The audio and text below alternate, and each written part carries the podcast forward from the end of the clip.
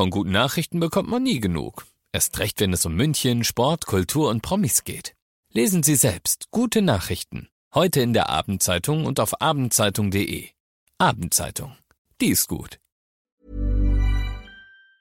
95.5 Charivari, das München Briefing, Münchens erster Nachrichtenpodcast.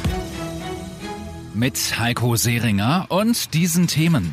Die U1 und die U2 sind die kommenden vier Wochenenden unterbrochen. Und an einer Schule in Neuperlach hat es heute eine schriftliche Drohung gegen die Schule gegeben. Herzlich willkommen zu dieser neuen Ausgabe. Dieser Podcast informiert euch jeden Tag über alles, was ihr aus München Stadt und Land wissen müsst.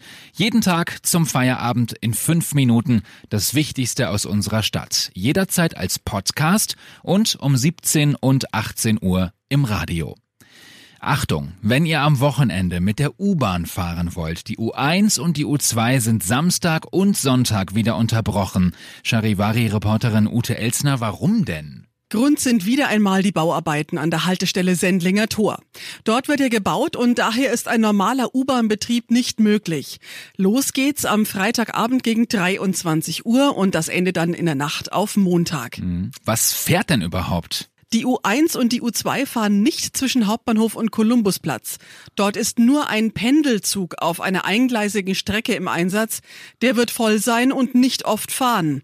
Außerhalb der Strecke Hauptbahnhof Kolumbusplatz fahren die Züge nur in einem 10 oder 12 Minuten Takt.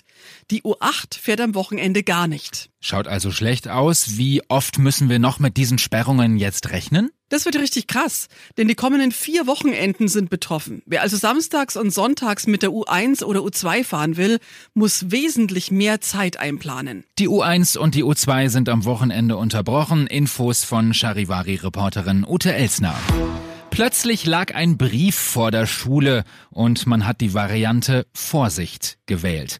Einen großen Polizeieinsatz hat es an der Europäischen Schule in Neuperlach gegeben. Vor dem Gebäude wurde am Mittag ein Brief gefunden mit einer Drohung. Tausend Schüler haben die Schule verlassen müssen. Es wurde alles abgesucht und nichts gefunden. Niemand ist verletzt worden. Was gab es sonst noch in München Stadt und Land? Das Grünwalder Stadion soll ja ausgebaut werden. Die Stadt München will den Anwohnern die Pläne am Abend in der Turnhalle in der Säbener Straße vorstellen. Und Studenten der LMU haben einen Nacktkalender rausgebracht. Den Studenten geht es ums Tierwohl, denn die Tiere sind auch auf den Bildern zu sehen und ein Teil des Erlöses wird gespendet. Ihr seid mittendrin im München Briefing, Münchens erstem Nachrichtenpodcast und nach den München Themen noch der Blick auf das Wichtigste aus Deutschland und der Welt. Ich habe einen Organspenderausweis. Heute ging es im Bundestag um die wichtige Abstimmung, ob alle automatisch Organspender werden. Das wurde abgelehnt. Charivari-Reporter Jan-Henner Reitze. Die Bereitschaft, Organe zu spenden, ist bei uns nach Umfragen groß. Warum gibt es in Deutschland dennoch weniger gespendete Organe als bei unseren europäischen Nachbarn? Das liegt an Organspendeskandalen in den vergangenen Jahren und dem Problem, dass Krankenhäuser zu selten erkennen, dass jemand spendebereit ist. Wie weit darf der Staat gehen, um das zu ändern? Jedenfalls nicht, indem er im Zweifel jeden ungefragt zum Organspender macht, sagt die Mehrheit der Abgeordneten. Und auch der mit seinem Vorschlag unterlegene Gesundheitsminister Spahn möchte diese Entscheidung jetzt unterstützen. Die bayerische Regierung wird umgebaut. Der Verkehrsminister will nämlich Landrat in Günzburg werden und deshalb gibt es einen Ministertausch. Charivari-Reporterin Nicole Enders. Söder nutzt den freiwilligen Rücktritt Reicherts, um den Frauenanteil im Kabinett zu erhöhen.